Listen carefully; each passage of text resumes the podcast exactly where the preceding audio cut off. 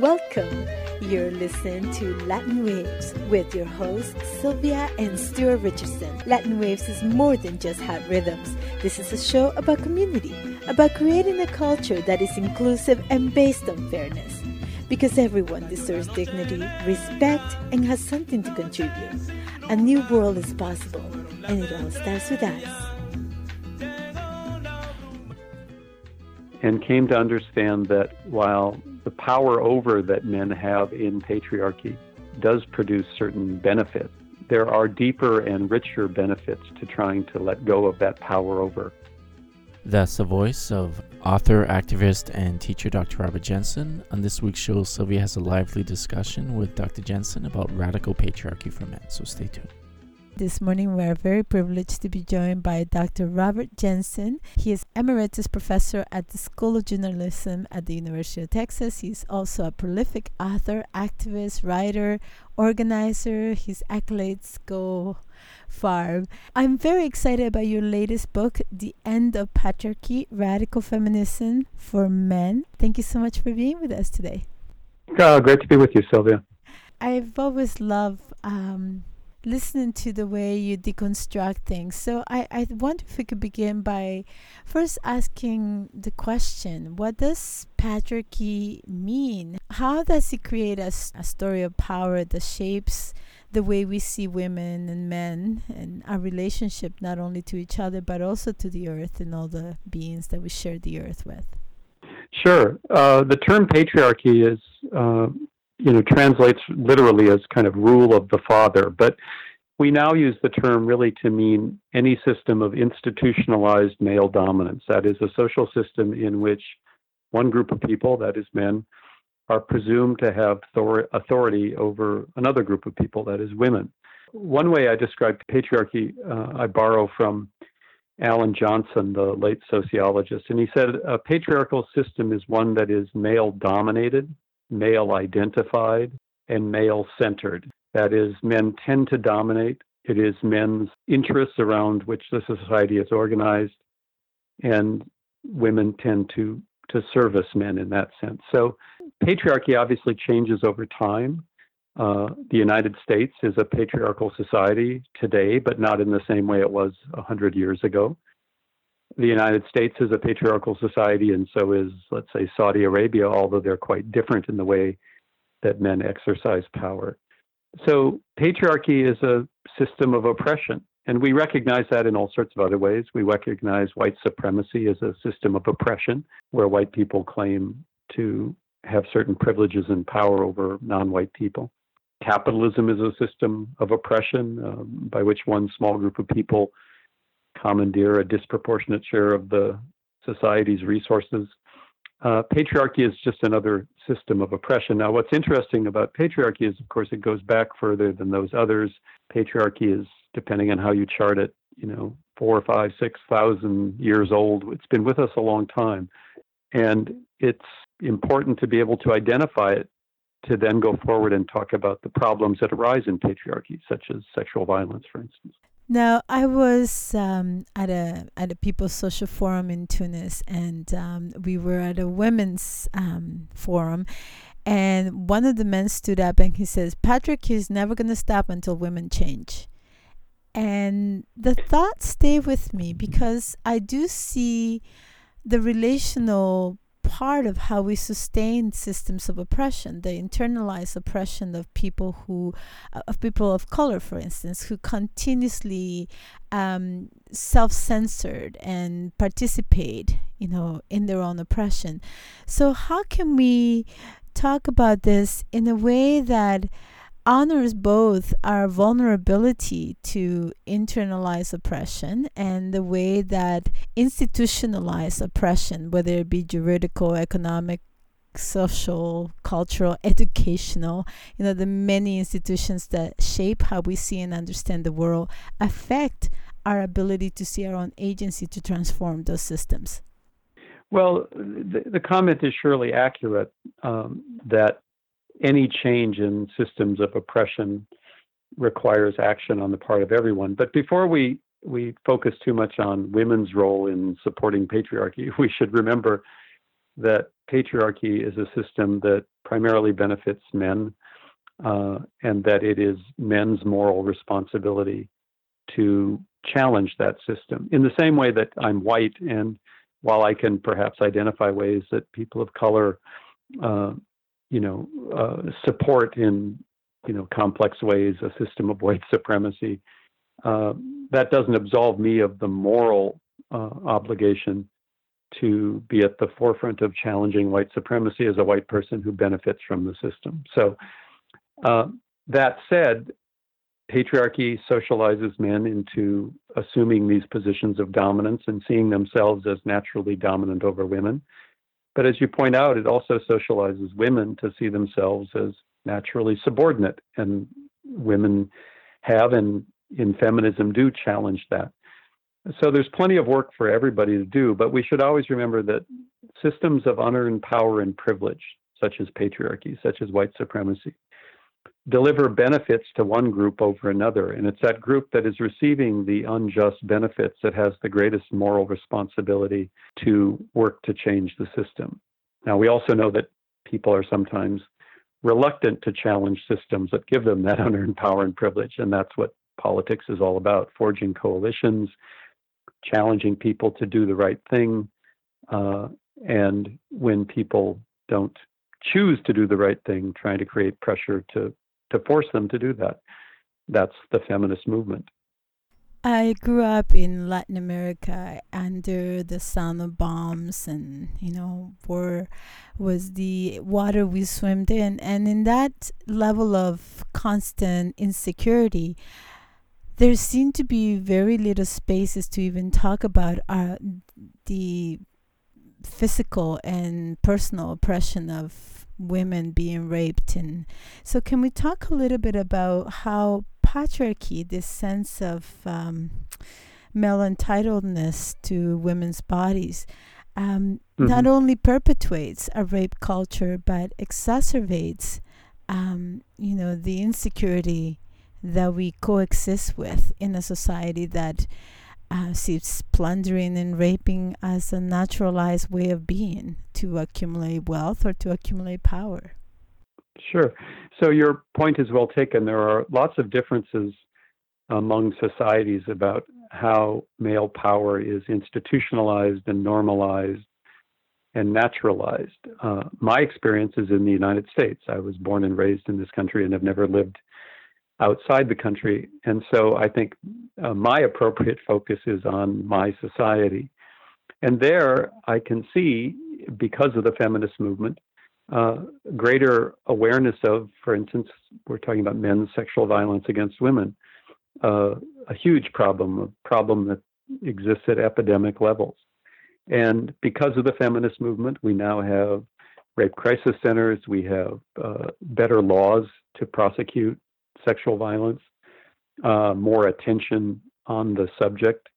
Uh, but we also know that rape is a crime that is routine, that it goes largely unpunished, and that even in a society like the United States that has, you could argue, made advances, uh, we still have sexual violence at epidemic levels. And we can then go on and say, well, uh, in addition to what we, we label and, and criminalize as rape, there's lots of other forms of men's sexual exploitation and abuse of women.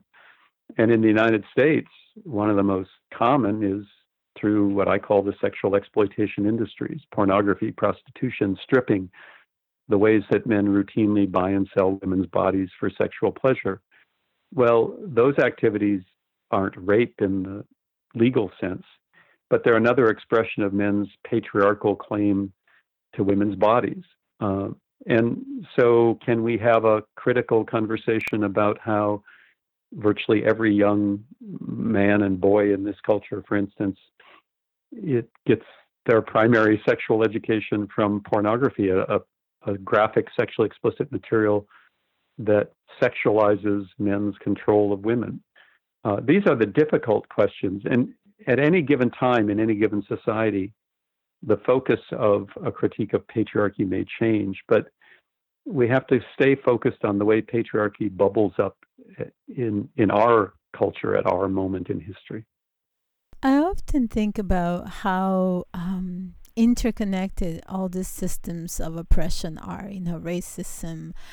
Um, when we when we fail to see the way we've turned one section of the population into inferior to ourselves. Uh, you know, you can see it all around the world. In the case of the U.S., I think um, the the rape culture goes beyond just the physical rape of women. It goes into the rape of countries. You know, we see the recent events in Venezuela where they're starving the people, literally starving them with sanctions and economic assaults, uh, but also the the constant um, aggression uh, that has become normative and has become an a symbol of power how do we invite men to give up that addiction to feeling power over um, and and what do we offer? Because w- mm. what what what's on the other side? Um, for many men yeah. they already feel disempowered by economic situations by many and this is one area where they have power over. Yeah. Well first of all a couple of points on terminology. Um, i don't tend to use the term rape as uh, a more generic uh, term about violence. So I don't tend to talk about how one society might engage in, you know, the rape of another, or or more commonly how people often refer to human beings as sort of raping the ecosphere through environmental environmentally uh, destructive behaviors. I think rape is a very specific activity in which men invade women's bodies and I tend to use it only for that. But you're, of course, right that at the core of rape is the assertion of power over. And we know that takes many forms. It takes the forms of, of you know, uh, one society with military or economic power dominating another to extract resources and labor. Uh, and we know that the human species engages in a, a form of domination over the, the rest of the living world that's very destructive. So uh, that power over uh, is an important term that you used, and I agree that's a, a crucial um, way to describe the many relationships that structure the world. What's on the other side of power over? That is, if you decide to give up power over, which of course does produce certain benefits. If you are in a position of power over, you typically have a dif- disproportionate share of the world's wealth you have status, you know, and those things are very attractive in certain ways. Uh, in this, all I can do is talk about my own experience as a man who, fairly late in life, not till about the age of 30, was exposed to a feminist critique and came to understand that while the power over that men have in patriarchy does produce certain benefits, there are deeper and richer benefits to trying to let go of that power over um, in the realm of sexuality and intimacy, which I've written a lot about, uh, I think we see a good example of that. That take pornography, for instance, uh, an expression of men's control over women's sexuality. It does deliver some things very quickly, you know, intense sexual pleasure to men. But when you let go of that, you realize that in building intimate relationships with real people, you can experience something much deeper and much more meaningful than the short term intense sexual pleasure that comes from pornography. So that's a, a very visceral example of think uh, of what letting go of power over can bring. And I think we all realize that uh, well, again, while holding power over other people and over the non-human world does give us certain kinds of benefits it's at the expense of our own humanity. Uh, we give up something when we decide we're going to control other people. And I think that at the core is the, the argument for why men should reject patriarchy, why white people should reject white supremacy, why people of affluence should reject capitalism. Uh, there's something on the other side that's much more meaningful, and we all know that at some level. I, I was just taken back when you were saying this way of recognizing in ourselves, right? The the ways that we participate mm. and um, the ways we can turn away from things that offer us a particular privilege. Um, I'm wondering if we could talk a little bit about um, this power with that we co create, mm-hmm. this power with that enables us to plant new seeds, not only of uh, a possibility, because most of us may not get to see it, you know, bear fruit. Or maybe we will. You know, I, I really mm-hmm. believe that uh, history works in some ways sometimes that yeah. we don't we don't anticipate but you know sometimes we can be surprised by our own ability to co-create with others new ways of being new ways of seeing and transform our society in very little time so let's talk a little bit about some of the ways that we embrace um, those seeds that we create that change in our lives and and what are some of the actions people who are still tentative about giving up their perceived mm-hmm. power I, I, think you're absolutely right and it's um, at the same time that we always want to keep our eye focused on politics and changing policy um, you know challenging economics as it's currently constructed all of the things that we think about as being uh, the real work of politics I think you're absolutely right that we also have to think about how to change from within and change the way we live day to day in the world. That both things are part of making a better world.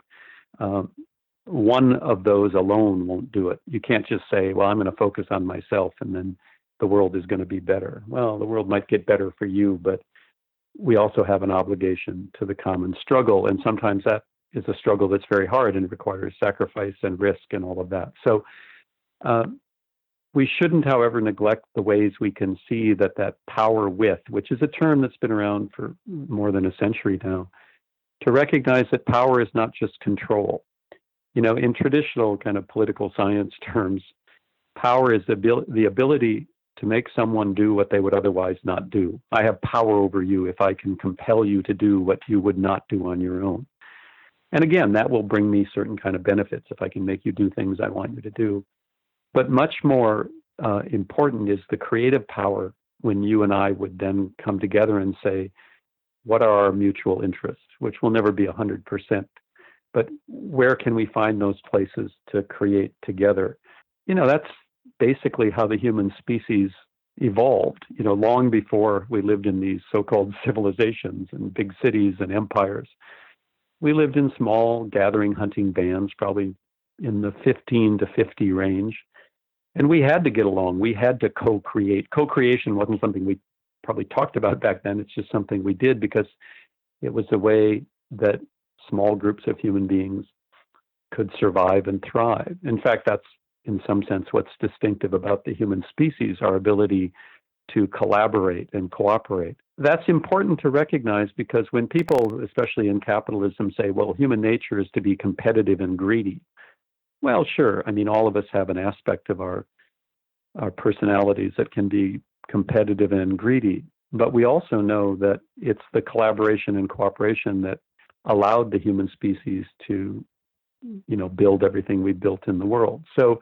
Uh, those are kind of simple truths that are easy to forget in a world that's constantly trying to get us to buy into this notion that power is always a kind of zero sum game for control and it's not. And we see it every day in our lives. We decide to cooperate with friends, neighbors, coworkers, not necessarily to just advance our own interests, but because that's what it means to be a human being. That's what gives human life that deeper, richer meaning we were talking about, to be engaged with others. We're not a solitary creature, we're a social creature.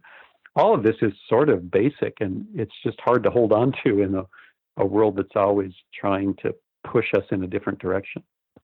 I was in uh, South Africa, and one of the women there said to me, "We believe in Ubuntu.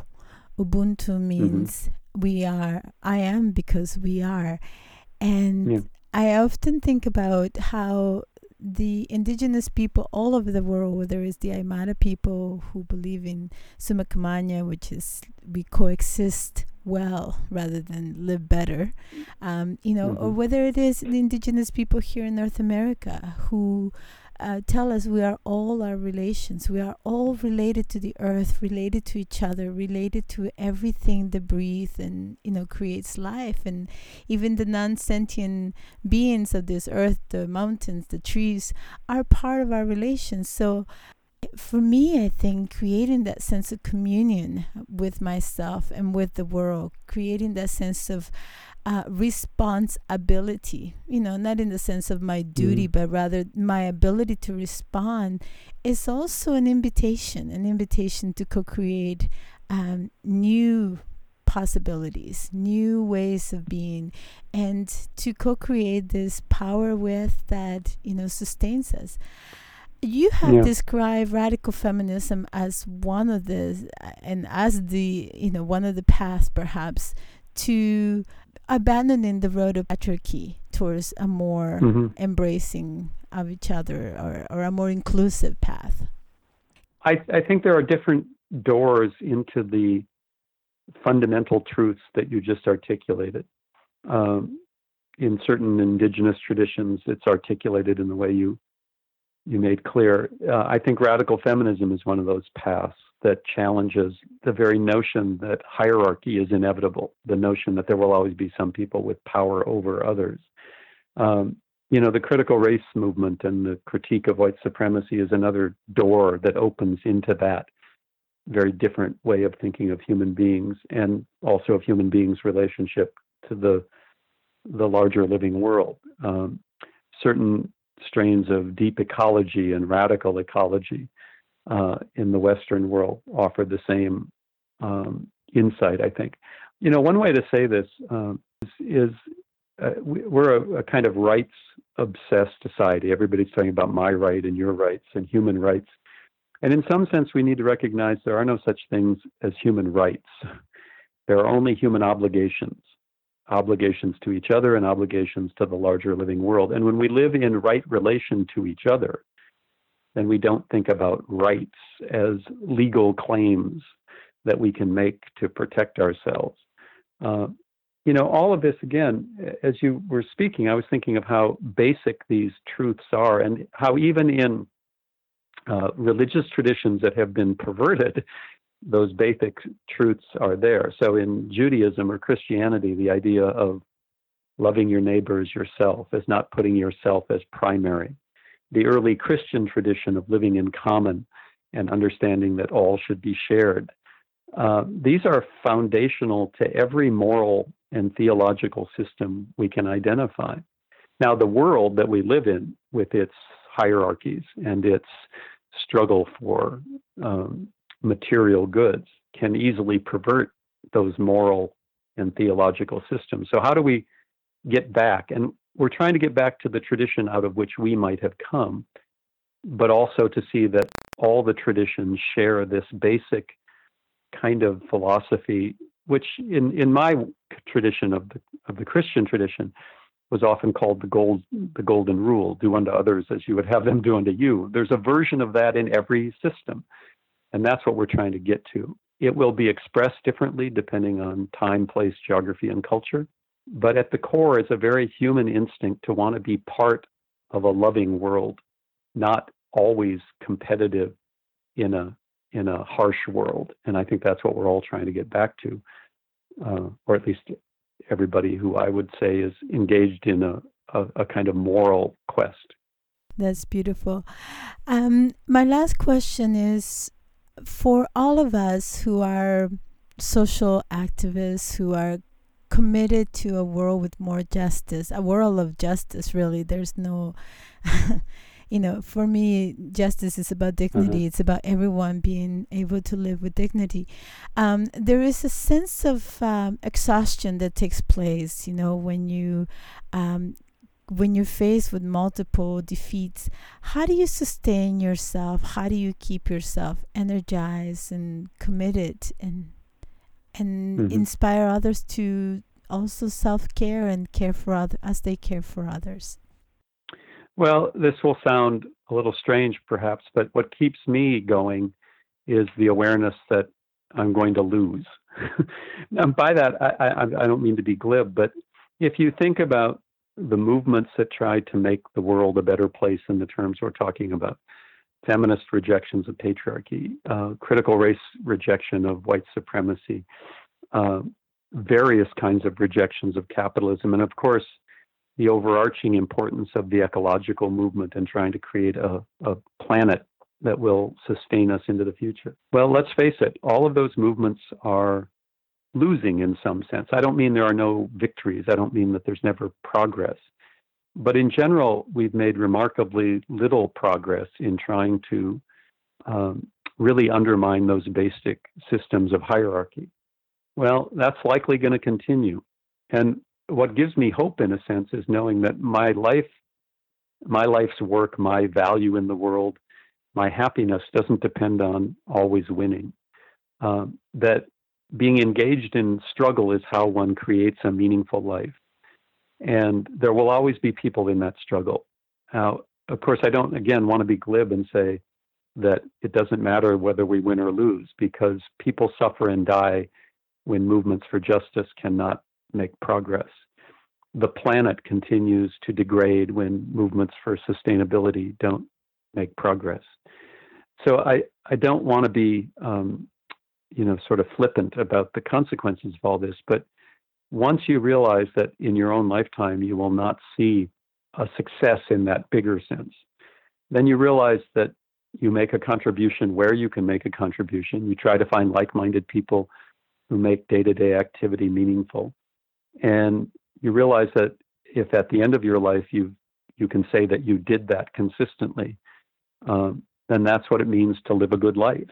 And we all know that movements were built by people who never saw success in the short term. I think of the civil rights movement, for instance, which we identify with the 1950s, 60s, 70s in the US and forward. Well, from the end of slavery to the, the successes of the civil rights movement, there were hundreds, thousands, millions of people who struggled, suffered, and died without seeing real progress. And yet their struggle made it possible for future generations to make progress. So I think that big picture helps us put our own lives in context.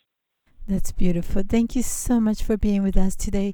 How can people access your book and how can people stay in touch with you?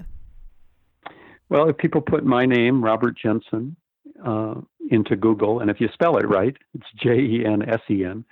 Uh, one of the first pages that pops up is my page, and it has an email address and links to articles and my books, and uh, you can find anything you want there. Any final words to our audience? Uh, just that, uh, you know, Sylvia, you and I have been talking on the radio over the course of a number of years now. And I just wanted to say thank you because the work you do um, to keep alive these ideas is part of that network, that fabric of um, justice that's so important. And so we all make contributions, but I think folks like you who stay with it and are constantly trying to raise up the voices that are so important uh, to justice deserve a hats off. So thanks a lot, Sylvia. I received that. Thank you so much. Take Good. care. Take care. Bye bye. We've come to the end of our show, Latin Waves. Latin Waves is an internationally syndicated weekly program made available through campus and community stations and available out to the world at www.latinwavesmedia.com. Visit Latin Waves Media to hear previous shows, to access resources, or support our efforts towards social change via community project engagement. Thank you and bye for now.